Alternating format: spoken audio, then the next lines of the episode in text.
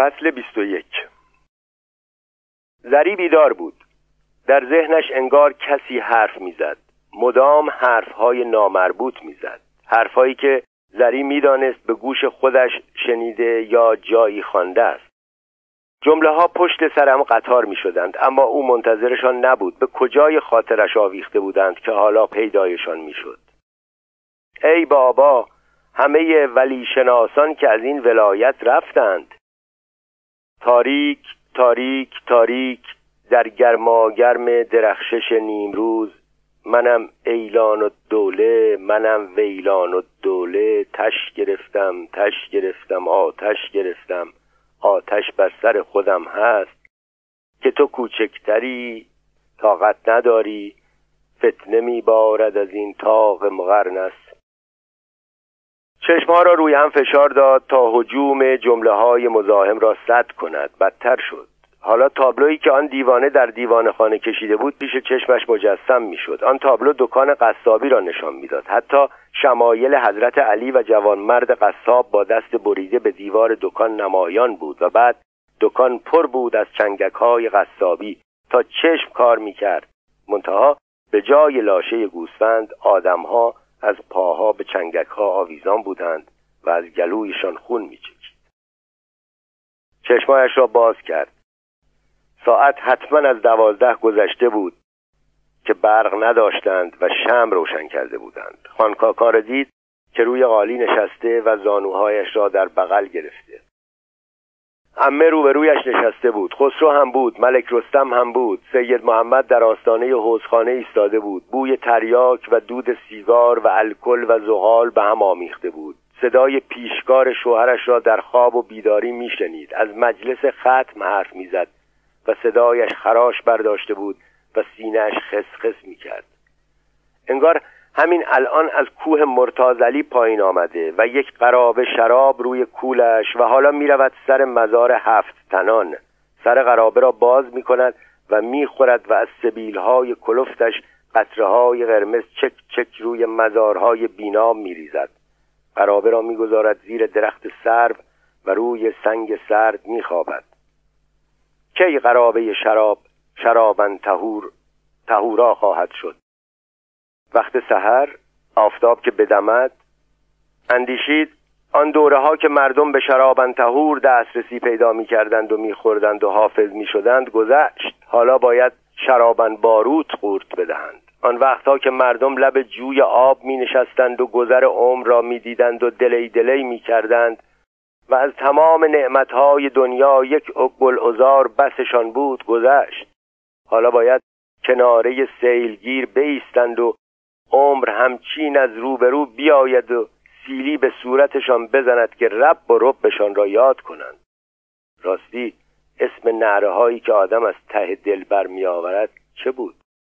کلمه ای بود که به این جور فریاد می‌خورد باید لغتی باشد که معنای سوراخ کردن بدهد. یعنی آدم اگر نتواند در برابر سیل و سائقه و سیلی زندگی آنجور فریاد را بزند دلش سوراخ سوراخ می شود. و آن وقت آدمهایی که دلشان سوراخ سوراخ شده به جان هم میافتند و همدیگر را درب و داغون می‌کنند و بعد می‌روند زندان و یا به سرشان می‌زند و دیوانه می‌شوند و یک زن نونور و احمق و عزیز دردانه برای زندانی ها و دیوانه ها هر شب جمعه نان و خرما می‌برد. نظر کرده. و حالا خود آن زن شاید در مرز جنون تقلا می کند که ذهنش اینطور مثل ساعت کار می کند جوری که خودش نمی تواند جلوی فعالیت ذهنش را بگیرد و یک مرتبه ترس برش داشت. نکند دارم دیوانه می شوم خواست بلند شود بنشیند اما انگار به تشک دوخته بودندش.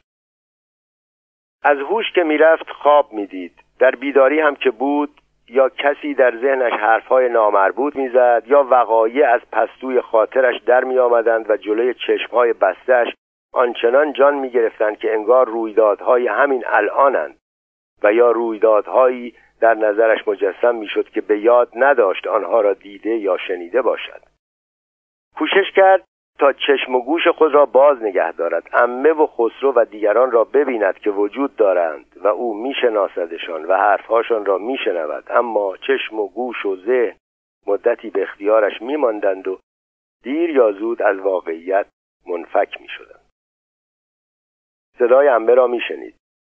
عزت و دوله با پادردی که دارد چطور خودش را رسانده بود؟ لابد آمده بود سر و گوش آب بدهد. ببیند چه خبر است. به زری که نگاه می‌کرد چشمایش برق می‌زد. تو دلم گفتم زری عجب دشمن شاد شدی. و زار زد. بعد صدای ملک رستم آمد که از من حال ملک سهراب را پرسید. اول گفت شنیدم محاصره شده. گفتم از کجا شنیده اید؟ جا خورد. گفت خب به هر جهت گیرش میآورند و آن وقت خدا به داد دل بیبی بی همدم برسد. آدم هر چه می‌کشد از دست اولاد است و گریه کرد. به علت روابطی که با خانواده حاکم دارد فکر کردم خبری چیزی دارد و سعی کردم از او درآورم. از کجا شنیده که سهراب محاصره شده؟ به کلی هاشا کرد و گفت کی من همچون حرفی زدم؟ گفت من گفته بودم دوروبری هایش لوش دادند. صد جور حرف زد. گفت ملک سراب خسته شده. نان و آب بهش نرسید. خودش خودش را لو داده. سوار درشکش که می‌کردم گفت شنیدم بیبی بی همدم برای سراب از حضرت عجل زنهار گرفته و رفته پسرش را با پای خودش به قتلگاه بیاورد. نزدیک بود کلاهگیسش را از سرش بکشم و تا می‌خورد بزنمش. گفتم خانم عزت و دوله اگر خبر درستی دارید به من بدهید. به جان حمید عزیز دردانش قسمش دادم. گفت هر چه گفتم شایعات بود. با او سوار همان درشکه شدم و چاپاری رفتم خانه بیبی. بی. هر چه در زدم کسی در را به رویم باز نکرد. نکند آنها زبانی افدی داده باشند و بعد بزنند زیرش نکند.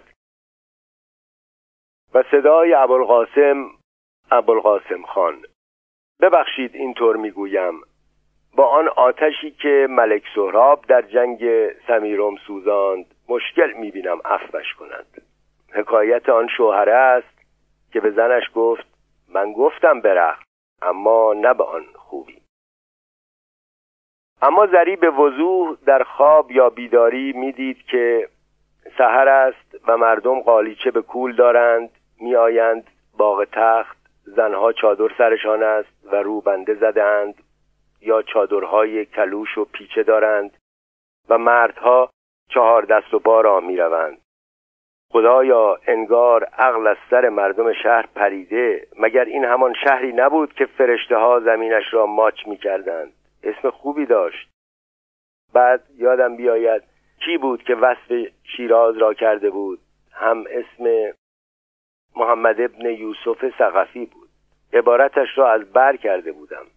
اینجا زمینی است که چندین هزار صاحب کرامت از دامن آن برخواهد خواست. قدمگاه صوفیان کان ولایت مای خمیر فقر دودمان تهارت هی هی پس کو؟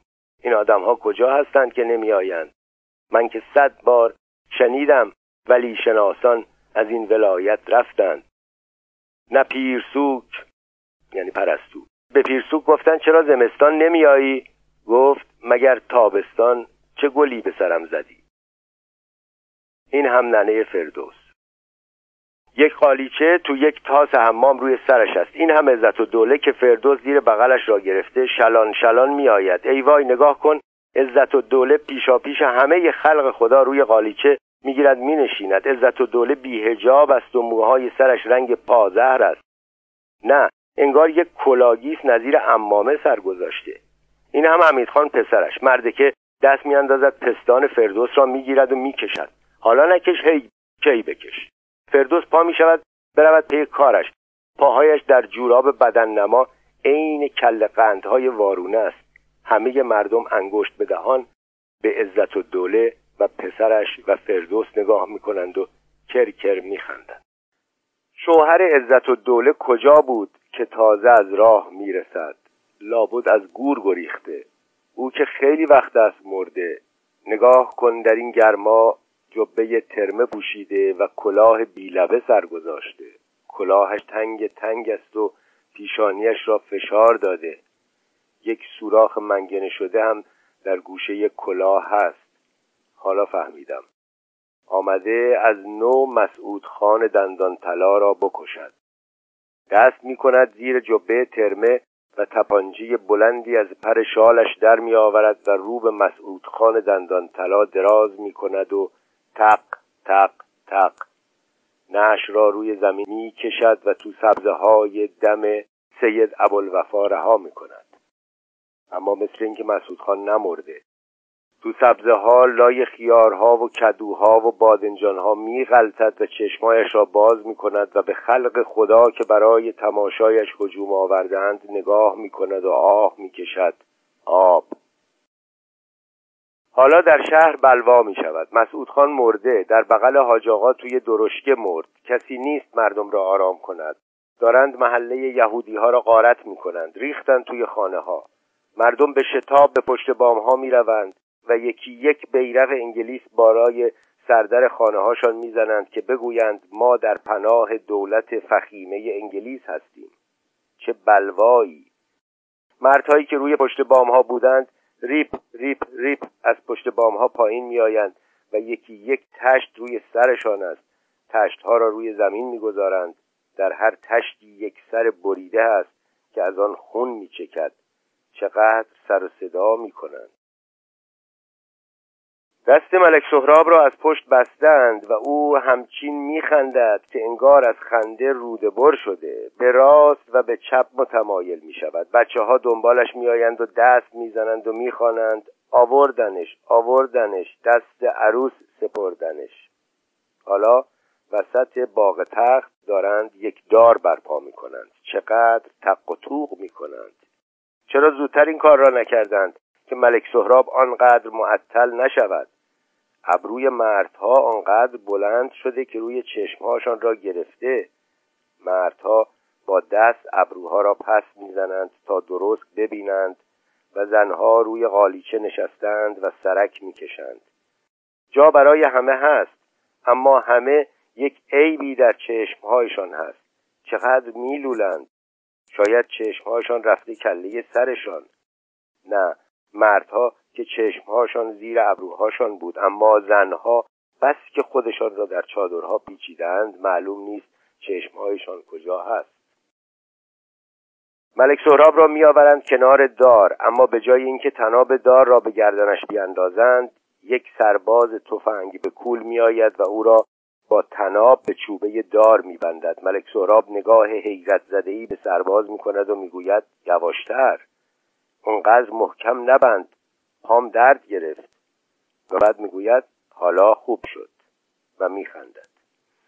همچین میخندد که صدای خندهش در تمام باغ تخت میپیچد. همان سرباز می‌خواهد چشمهای ملک سهراب را با یک دستمال سیاه ببندد.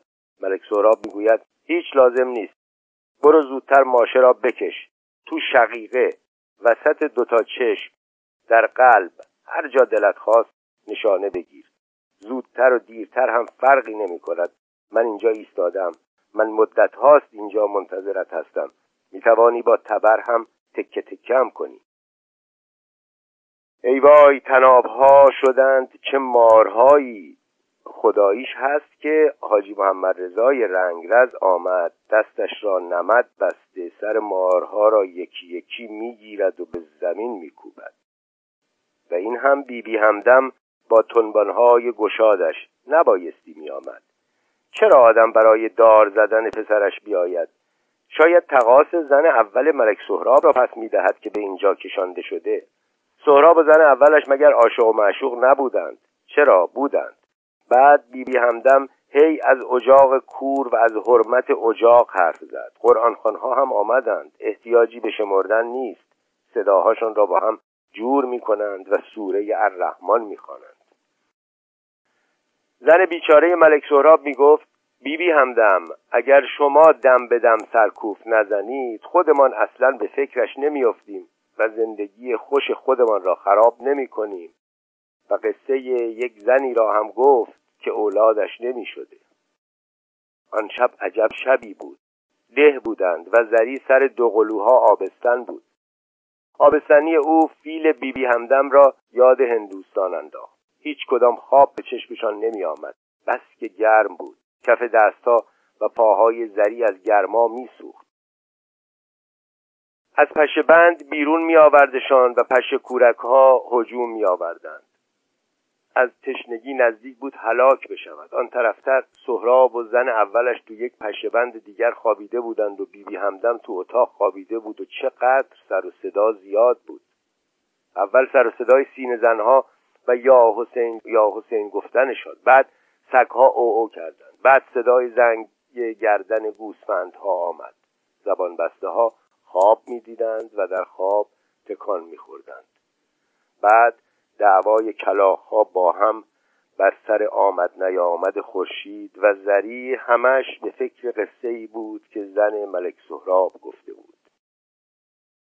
یک زن که دلش اولاد می‌خواست رفت پیش یک درویش و درویش گفت باید چهل روز روزه بگیری و سر چهل روز بروی سر کوه کنار آبشار و تن و بدنت را بشویی. اما به شرطی که سر آبشار که رسیدی فکر میمون نکنی. همه جور فکر می‌توانی بکنی اما یادت باشد فقط فکر میمون نکن.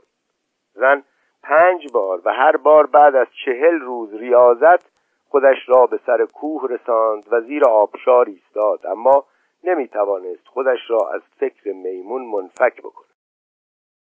هر بار تنها چیزی که از ذهنش میگذشت یک میمون بدهیولای پشمالو بود. عاقبت رفت به سراغ درویش و گفت نسخت افاقه نکرد.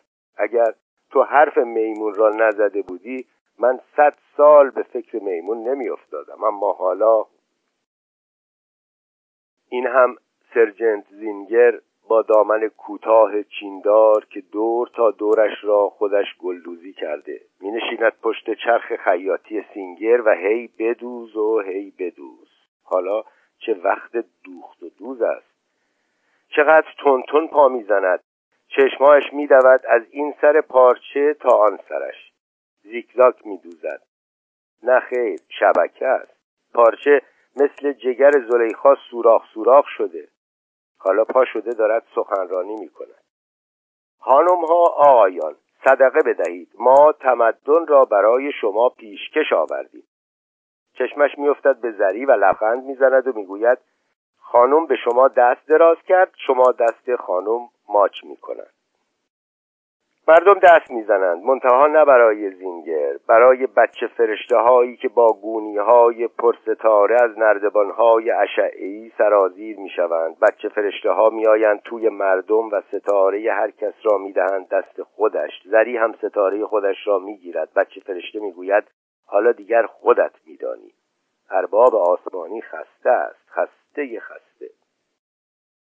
اما زری ستارش را گم می کند حالا دارد همه جا را می گردد تمام قفسه ها را زیر و رو می کند تمام خرت و پرت های توی انبار را بیرون می ریزد همه صندوق های توی صندوق خانه را می گردد اما ستارهش را پیدا نمی کند در باغ سرگردان می شود روی هره ها را می گردد زیر درخت ها را نگاه می کند از خدیجه می پرسد تو ستاره مرا ندیدی؟ صدای گریانی گفت حالا که زعفران پیدا نکرده ای برو حلوای آهک بپز. صدای عمه است. و صدای غمگینی آه کشید. حلوای آهک می شود پخت اما نمی شود خورد. صدای ملک رستم است. و با صدای عمه که زبان گرفته است. خدیجه برو حلوای گل زرد بپز. برای گل سرخ من که زرد شده که خزان کرده. ای وای که های هایم رفت و وای وایم ماند. در به هم خورد و کسی تو آمد و زری چشمایش را باز کرد. سید محمد گفت تلفن جواب داد. حضرت قطب فرمودند می توانید در خانه علی ختم بگیرید. در خانه علی به روی همه باز است و صدای خانکاکا. آدم وکیل شهر باشد و نتواند ختم برادرش را در مسجد وکیل بگیرد. خوب. خسرو بنویس. پسان فردا چه روزی می شود؟ و صدای خسرو. سی و یکم مرداد. و صدای خانکاکا. بنویس به مناسبت درگذشت جوان ناکام و صدای امه درگذشت بنویس شهادت. و باز صدای خانکاکا. همشیره اگر میگذاشتی کارمان را بکنیم خوب بود. با هزار منت راضی شد. اعلان ترهیم را چاپ بکند. اما هزار شرط کرد. یک شرطش و صدای ملک رستم. من هم عقیده دارم بنویسیم شهادت. چه بویی در هوا بود.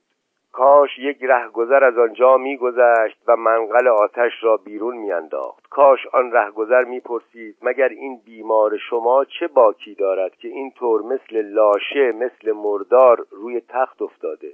بگذارید ببرمش توی باغ زیر آن درخت هفت نوبر بگذارمش. بیرون آسمان پر از ستاره است. قلب زری تند تند می‌زد و گر می‌گرفت و باز می‌زد و گر می‌گرفت. چشم به هم میگذاشت. می‌دید کامیونی آتش گرفته دارد میسوزد. یک افسر میآید و روی یک سرباز مرده در سنگر میخوابد. و از نو صدای امه گوه گربه است. باز در زغالدانی را باز گذاشتند. رفت آنجا نجاست کرد. خدیجه بیا منقل را ببر نخواستیم. و باز صدای امه همه اتاقها را روفتید به حوز را کشیدید. غلام باغ را جارو کرد. و حالا زری می‌بیند که یک دختر بچه با گیس بافته روبان زده دم در دکان عطاری سر کلمشیر ایستاده به دستور معلم فیزیک هفت قلم جنس می‌خواهد که واکس سیاه درست کند. آن واکس هیچ وقت واکس نمی شود مثل جل قورباغه سیاه یک چیزی درست می کند و حالا معلوم نیست تقصیر دختر است یا معلم فیزیک یا عطار. عطار رفته است به پستوی دکان تا بگردد و هفت قلم جنس را بیاورد. بعد از ظهر است و عجله دارد به مدرسه برود و برای ساعت چهارم واکس درست بکند. ناگاه سواری از راه می‌رسد. سوار خود شاه پریان است. بس که خدنگ روی اسب نشسته و چشمهای سبز. رنگ چشم سوار در آفتاب سبز زمردی است و حالا که در سایه ایستاده سبز ماشی است. می‌پرسد دختر جان میدانی از کدام راه می‌روند دم سنگ سیاه؟ دختر حراس برش میدارد. آخر در آن بعد از ظهر هیچ کس دیگر در آن حول و هوش نیست. با این حال می‌پرسد می‌خواهید بروید سر قبر سیبویه؟ سوار می‌گوید نه جانم می‌خواهم بروم خانقاه. دختر می‌پرسد شما درویش هستید؟ می‌خواهید بروید خانه علی؟ سوار میخندد و دندانهای سفیدش برق می‌زند و می‌گوید نه جانم من درویش نیستم پیشکارم درویش است مریض شده خانقاه خوابیده می‌خواهم بروم احوالش را بپرسم. دختر می‌گوید خب مستقیم می‌روید بعد میپیچید به دست راست بعد دست چپ بعد باز هم دست چپ اما با اسب نمی‌توانید بروید کوچه پس کوچه ها پر از قلب سنگ است. نشانی را که داد چرا سوار نمی رود؟ چرا سرتاپای او را ورانداز می کند؟ بله می‌فهمم تعجب می کند که چرا از میان آن همه زن و دختر این یکی بیهجاب است. باید توضیح بدهم وگرنه خیال می کند ارمنی هستم. می‌گوید پدرم میرزا علی اکبر خان کافر بود. وصیت کرده که هیچ وقت چادر سر نکنم. سوار کلاهش را از سر بر می دارد. کلاه لبهدار عجیبی است. اما کلاه پهلوی نیست. به دختر تعظیم می کند و می‌گوید من از تو نپرسیدم چرا بیهجابی و راهش را می کشد و می رود. اما چه وصیتی چه چیزی؟ همان بعد از ظهر واکس جل قورباغه روی دست دختر مانده خبر می‌رسد که شهر شلوغ شده. مدیر انگلیسی مدرسه همه دخترها را به خط می کند می‌گوید پیچه هایتان را بگذارید توی کیف هایتان از خانه هایتان روبنده می آورند. اما برخلاف همیشه این بار نق نمی‌زند و نمی‌گوید این ملت قابلیت تمدن ندارد. بعد چشمش میافتد به دختر با گیس بافته روبان زده و می‌پرسد زری تو بلدی چادر سر کنی؟ بلد بودن یا نبودن مهم نیست اما زری می‌داند که کسی نیست برای او چادر و روبنده بیاورد. خانم حکیم پستان مادرش را بریده و او مریض خانه مرسلین خوابیده و حالا کو تا خوب بشود. برادرش هم رفته نظام وظیفه و حالا کو تا برگردد و کلفت پیر خرفتشان از کجا بداند شهر شلوغ شده تا عقلش برسد و برای او چادر بیاورد؟ خب همه که رفتند نظر علی بیگ فراش هندی مدرسه می رود و برای او چادر و روبنده می آورد و حالا کو تا همه بروند. نوکرها دنبال دخترها می آیند و روبنده می آورند و دخترها به صورت می زنند و می روند و او همانطور مانده. او می ماند و نظر علی بیگ و حالا دیگر هوا تاریک شده و او می ترسد نظر علی بیگ سبیل های درازی دارد که یکیش بالاتر است و یکیش پایینتر. صورتش هم بفهمی نفهمی کج است. نظر علی بک توضیح می‌دهد که ارازل و اوباش تو کوچه و بازار ریختند و پیچه ها و کلاهای لبهدار مردم را پاره می کنند و آخرش هم میآیند اینجا و تمام در و پنجره ها را خرد می کنند از نظر علی بک می ترسد چرا که هی می‌گوید کانوم کوب کانوم.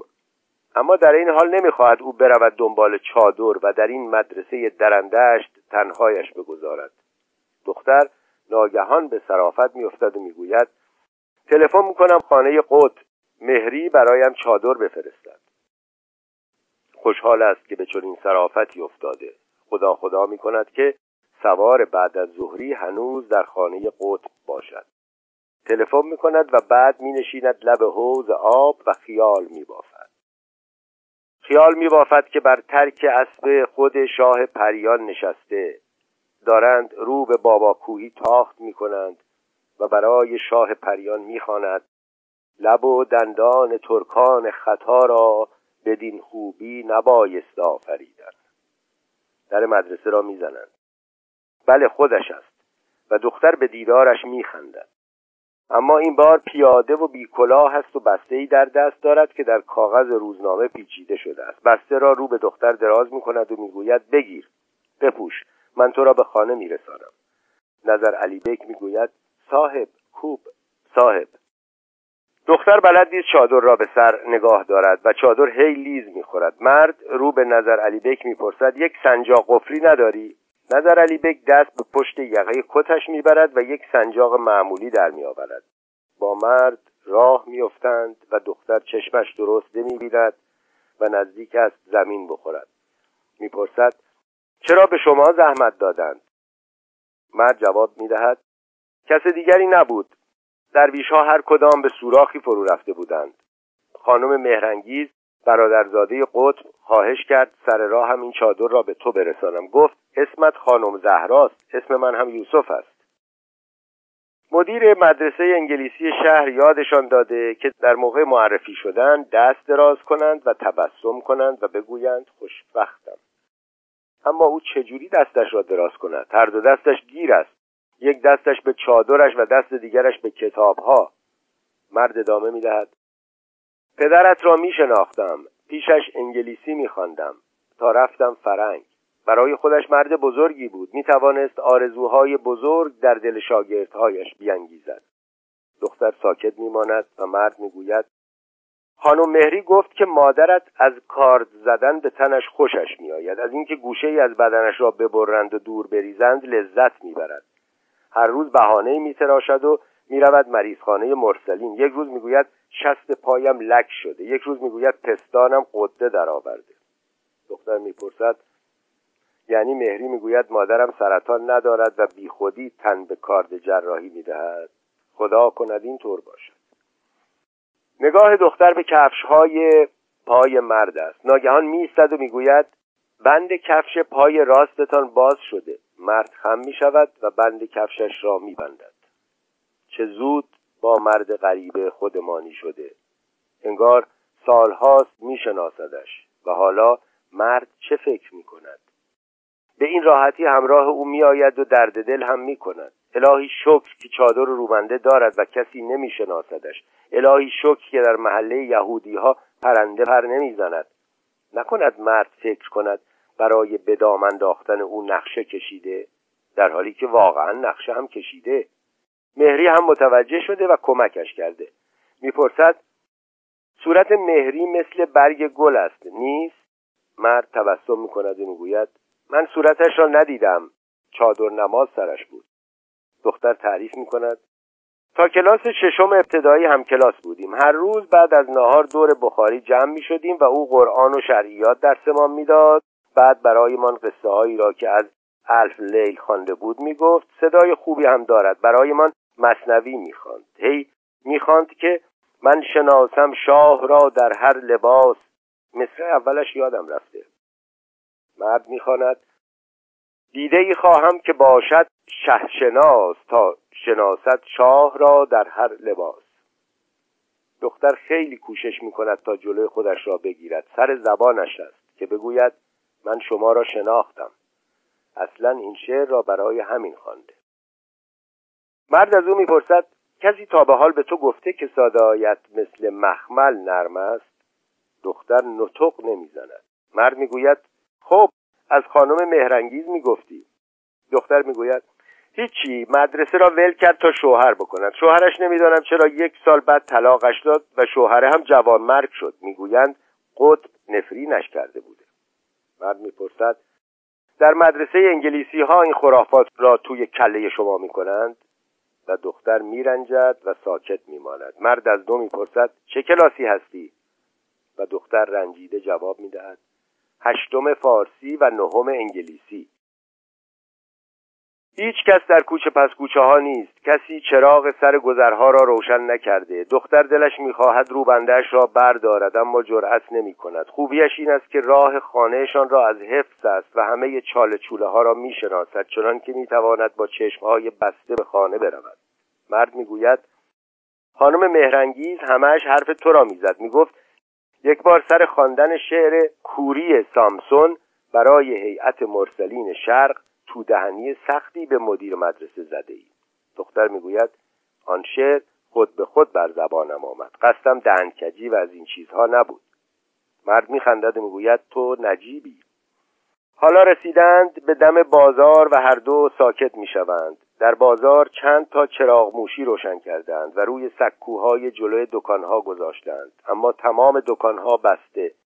هفتش تا پاسبان در بازار پلاسند صدای هیاهو میآید اما از سمت بازار شمشیرگرها. در خود بازار تک و توکی آدم به راه خود می‌روند. مرد آهسته می‌گوید باز آنها را دراز کردند. و دختر مقصود مرد را نمی‌فهمد. شاید هم درست نشنیده. به زیر تاق می‌رسند که از همه جا تاریکتر است. مرد بازوی دختر را می‌گیرد و دختر داغ می شود تمام تنش داغ می شود طوری که به عمرش هرگز آنطور داغ نشده بوده. حالا می‌رسند به در خانه دختر.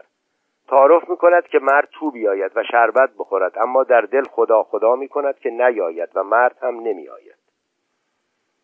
مرد می‌گوید یادم میآید در خانهتان یک درخت گل یخ داشتید. دختر می‌گوید حالا هم داریم. مرد می‌گوید سخت عمل میآید اما وقتی خودش را گرفت هر ساله پر از گل می شود و چه گل با دوام خوشبویی. هم دلش می‌خواهد مرد برود و هم دلش نمی‌خواهد. بی خود و بی جهت می‌پرسد شما خدمت نظام رفته اید؟ مرد جواب می‌دهد این پاییز قرار است بروم. دختر می‌پرسد دو سال طول می‌کشد مگر نه؟ مرد می‌گوید سعی کن زودتر بزرگ بشوی. و زری باز مقصود مرد را نمی‌فهمد و بعد که برای مادرش واقعی آن روز را تعریف می کند مادرش تصدیق می کند که آن سوار را خدا فرستاده تا دخترش را نجات بدهد و سه سال بعد که همان مرد به خواستگاریش می آید عجب هیاهویی است. خواب و خیال خوشی داشت. مثل اینکه حالش بهتر شده بود که کابوس ها و هزیان ها دست از سرش برداشته بودند. کسی در باغ نعره می‌زند یا هو یا حق یا علی. صدا صدای سید محمد است. صدای غلام می آید که خدیجه آبلیمو چه شد؟ و زری اندیشید مست کرده. و بلند گفت ببریدش هفت تن. امه به سمت او می آید می پرسد بیدارت کرد؟ زری چشمهایش را باز کرد. در حوزخانه فقط امه مانده بود. زری گفت بچه ها را بیدار می کنند بچه ها می ترسند امه گفت خیالت راحت باشد. مهری بچه ها را امشب نگه داشته. فردا هم نگهشان میدارد. خسرو را هم با هزار قسم و آیه بردم پشت بام خواباندم. سر و صدا در باغ یک آن فرو ننشسته. از جایی صدای یک نواخت تلاوت قرآن مثل زمزمه به گوش می‌رسد. کسی اوق می‌زند. کسی بلند بلند دشنام می‌دهد و می‌گوید آن بالا نشسته ای و تماشا می‌کنی؟ اگر راست می‌گویی یک توک پا بیا پایین. از این آشی که برای جماعت پخته ای بچش ای به گور پدر قرمساق. کسی می‌زند زیر آواز. یک خانه برز مستان مستان نو رسیدند همه دست به پیشانی زری گذاشت و گفت پا به پای هم نشستند و آنقدر عرق خوردند تا همهشان مست کردند. و مادرانه ادامه داد تو سعی کن بخواب زری گفت نکند خسرو بیدار بشود و از پشت بام بیفتد. کاش او را هم فرستاده بودید خانه مهری. همه گفت هرمز یک طرفش خوابیده مجید خان هم طرف دیگرش. یا هو یا حق یا علی. صدای سید محمد بود که از دور به گوشش خورد. از نزدیک صدای گریه یک نواخت مردی خواب و خیالش را برید و زری احساس کرد که صدای این گریه هرگز قطع نخواهد شد. چشمایش را باز کرد. دید ملک رستم نشسته سرش را در دست گرفته های های گریه می کند. خانکاکا هم نشسته رنگش پریده. آنطور که زری اندیشید خود خانکاکاست که مرده. امه گفت ملک رستم خان محض خاطر این زن بدبخت گریه نکن. بیدار می شود. خانکاکا گفت به خانم حکیم گفتم آمپولی به او بزند که بخوابد. گفتم اگر بیدار بماند تا صبح نمی‌تواند دوام بیاورد. این قصه تا صبح داغونش می کند. کاش یکی هم به خودم زده بود. صدای گریه قطع نشده اما ذهن زری از فکر بدبختی و قصه گریخته است. خودش را دست در دست یوسف می‌بیند که از گندمزاری میگذرند. گندمها طلایی و پردانند و به وزش نسیم دم غروب سرشان را پایین انداختند. زری و یوسف به جوی آبی می‌رسند و مینشینند تا هوا تاریک بشود. در تاریکی نشستند و دست همدیگر را گرفتند و زری احساس می کند که در این دنیا غیر از او و یوسف هیچ کس دیگر نیست. سرش را به شانه یوسف می‌گذارد و به صدای قلب او گوش می‌دهد. چقدر در تاریکی با هم نشستند بدون آنکه با هم حرف بزنند. آن شب در آستانه پنجره توی تاریکی نشستند و به باغ نگاه کردند. آن شب بابا کوهی بابا برایشان فال حافظ گرفت و خواند که حاصل کارگه کون و مکان این همه نیست. تا آخر غزل را خواند و گفت مثل چشم به هم زدن است. فاصلش به اندازه فاصله لب و دهان است. بعد بابا به اتاق خودش رفت و زری و یوسف توی تاریکی نشستند و به شهر نگاه کردند. در تاریکی از کوه پایین آمدند و دست همدیگر را گرفته بودند. آن شب در اتاق خواب بچه ها یوسف دست کلید را از روی بالش مرجان برداشت و چراغ را خاموش کرد و دست زری را گرفت و هر دو با هم در تاریکی ایستادند و به صدای تنفس بچه ها گوش دادند. آن شب در پشه بند لخت لخت با هم خوابیدند و خسرو را بیدار کردند و خسرو پدرش را صدا زد. یوسف به شتاب لباس خوابش را پوشید و سراغ پسرش رفت و گفت بخواب بابا چیزی نیست.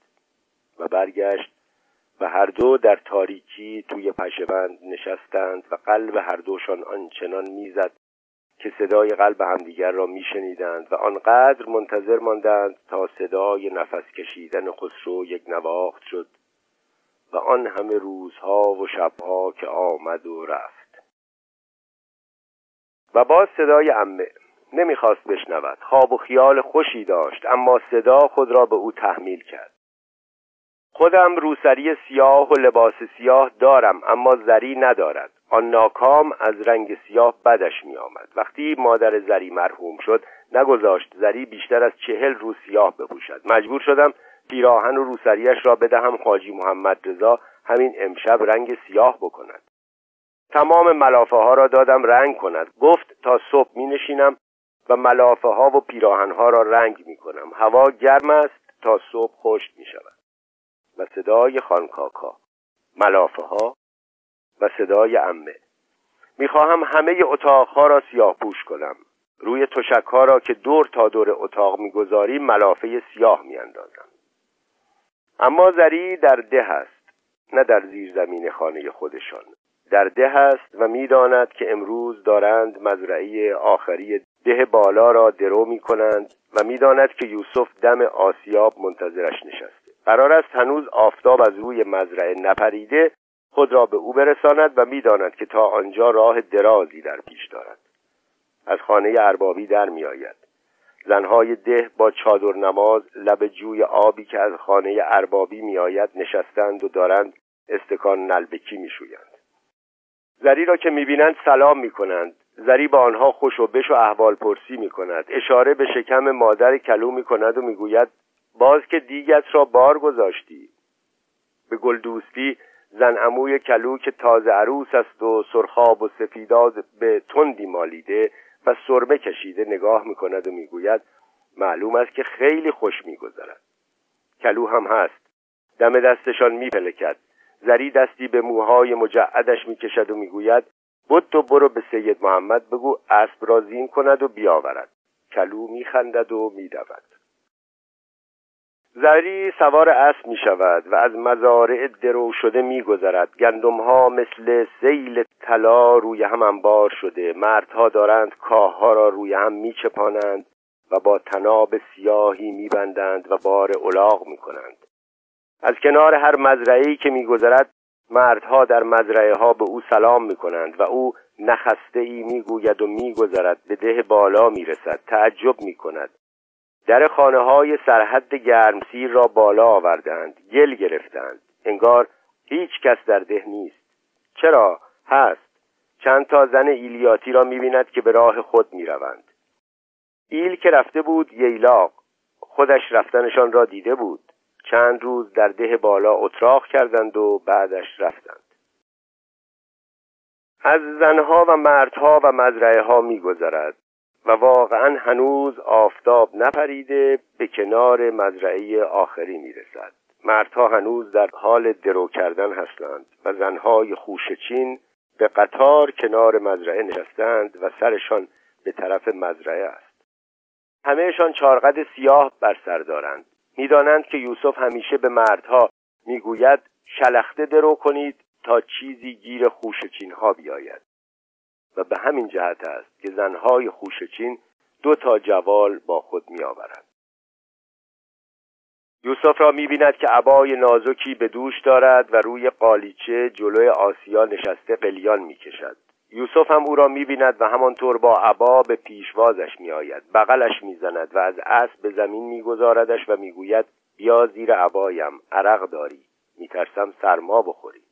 بعد می گوید آفتاب افتاده بود روی موهایت. موهایت از دور رنگ بید نشک شده بود. زری روی قالیچه زیر عبای یوسف می نشیند آسیابان در باغچه جلوی آسیاب سه تا بوته گل لال عباسی کاشته و حالا دم غروب است و دارد بوته ها را با یک آفتابه حلبی آب می دهد. سرتاپایش از آرد سفید است. حتی روی ابروها و مژه ها و موهای سرش آرد نشست. آسیابان می آید و یک سینی حلبی روی قالیچه می گذارد. دو گرده نان است که خودش پخته. یک کاسه ماست است که خودش بسته. یک دسته هم پیازچه تازه است. روی دو تا تکه کاغذ نمک و فلفل برایشان گذاشته. زری لغمه بزرگی می‌گیرد و به یوسف تعارف می‌کند. یوسف میخندد و می‌گوید می‌دانم گرسنه ای این همه راه آمده ای خودت بخور. و او چقدر گرسنه است. پشت آسیاب کشت سیفی اربابی است و از آبی که آسیاب را میگرداند آبیاری می شود یوسف پا می شود می رود و وقتی برمیگردد دامن عبایش پر است. آسیابان هم یک منقل حلبی پر از آتش می آورد یک قوری بند زده سیاه شده هم گوشه منقل هست. منقل را کنار قالیچه می‌گذارد. یوسف یک عالم بلال کنده. قوری را از روی منقل بر می دارد بلالها را روی آتش می‌گذارد و با سر یک قوطی مقوایی که آسیابان به دستش می‌دهد بلالها را باد می‌زند. زری و یوسف میآیند به سراغ خوشچین ها جوالهای آنها پر است. هر دو جوالی را با تناب به هم وصل کردند. مردها کمک می کنند و جوالها را روی دوش زنها می‌گذارند. زری همراه زن میان سالی می شود که آخر از همه راه افتاده است و می‌پرسد مادر چرا چارقد سیاه سر کرده ای؟ زن انگار نمیشنود به جای جواب دادن دعا می کند پیر شوی نن جان خدا طول عمر و عزتت را زیاد بکند. زری از نو می‌پرسد چرا همه تان چارقد سیاه سر کرده اید زن این بار میشنود می‌گوید تصدق قد و بالایت بشوم. امشب شب سوشون است. فردا روز سوک است. اگر بلدچی خان آمده باشد الان که راه بیفتیم خروز خان می‌رسیم. ما که برسیم دهل می‌زنند تبل می‌زنند. زری می‌پرسد صبحشون کجا هست؟ زن آشکارا نشنیده جواب می‌دهد نه جان دلم با مال می‌رویم. غلام شما محمد تقی مال آورده. زیر درخت گیسو منتظر ما نشسته. یک جوال پر بابت کرایه می‌گیرد. زن میستد چانهش گرم شده. باز می‌گوید ما که وارد شویم دور تا دور میدان می‌گیریم مینشینیم. چای داغ میآورند. نان پادرازی نان زنجبیلی میآورند. شربت گلاب. انگور ریش بابا. روز سوشون و شبش نهار و شام هم می‌دهند. وسط میدان هیمه گذاشتند. آتش می‌کنند. یک هو نگاه می‌کنی می‌بینی رنگ شب پریده. اما هنوز آفتاب نزده که قربانش بروم سر کوه سوار بر اسبش پیدا می شود انگار همانطور سواره نماز می خواند قرآن به سر می گذارد و به جمیع مسلمانان دعا می کند بارلاها. خودش سیاه پوش است اسبش سیاه است. میآید و با اسب از روی آتش رد می شود ما عورتها کل می‌زنیم هلهله می کنیم مردها قیه می کشند پسرها شافوت می‌زنند. شافوت یعنی سود. دهل می‌زنند تبل می‌زنند و یکم می‌بینی آفتاب تیغ کشید و میدان روشن شد. زری از حرف زدن زن خوشش آمده. می‌پرسد خب بعد چه می‌شود؟ زن از جمع خوشچین ها عقب افتاده. چشمش به دنبال آنهاست زری متوجه می شود و می‌گوید برو تا به آنها برسی. دیرت می شود زن می‌گوید تا بار و بنه را ببندند و بچه ها را سوار کنند به آنها رسیدم. و ادامه می‌دهد تصدقت بشوم تو ولی نعمت ما هستی. حالا دلت خواسته برایت نقل بگویم. زری می‌گوید خب بیا با هم برویم. توی راه برایم می‌گویی و از نو با هم همراه می‌شوند. زن میانسال می‌گوید قربانش بروم تک و تنها میآید سی میدان. دور میدان یواش یواش میگردد. فکری است. چطور یک تنه با آن همه دشمن لعین جر بکند؟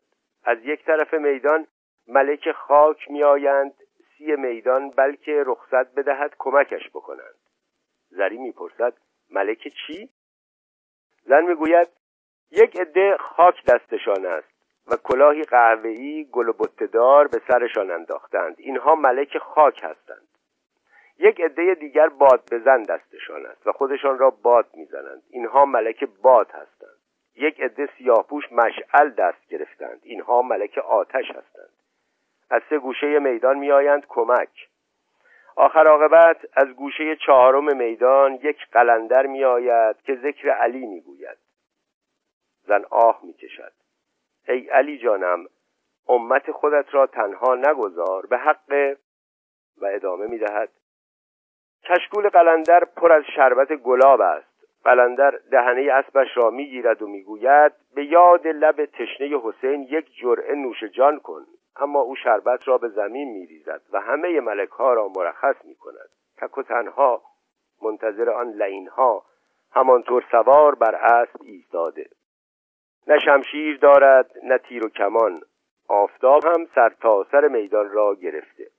آن لین ها سوار بر اسب از چهار گوشه میدان تاخت می کنند سی چهل نفر می ریزند به سر مبارکش جر می کنند دهل می زند آی می‌زند و میکوبد آی تند می‌زند همچین که دل آدم از جا کنده می شود آخر عاقبت اسبش را پی می کنند و از اسب میکشندش پایین. دهنه اسب را میاندازند به گردن مبارکش. زین اسب را می‌گذارند روی دوشش. کت و بغلش را میبندند و او آخ نمی‌گوید. اسب لخت سیاهش هم همانجا میستد و شیهه می‌کشد. همچین که در تمام میدان صدایش میپیچد. یکی از آن لعینها لباس غضب برکرده. میآید و دهنه اسب را که به گردن حضرت انداختند می‌گیرد. خودش سوار است و آن اسیر غریب بیکس پیاده.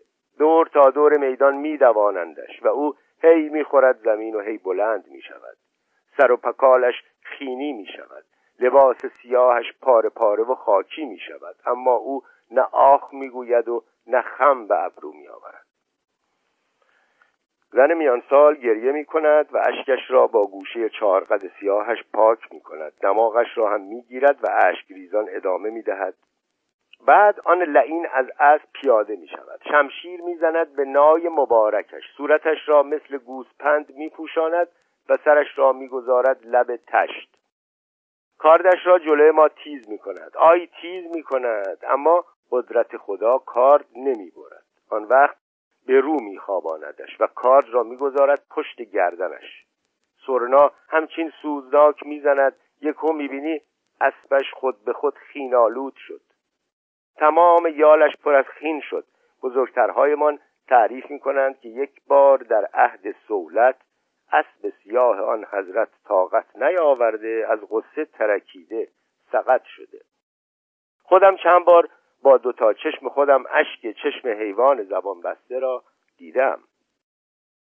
ما عورتها کاه به سرمان میریزیم. مردهایمان نفری دو تا خشت دست می‌گیرند خشتها را به هم می‌زنند خاک و کاه میریزد روی پایشان.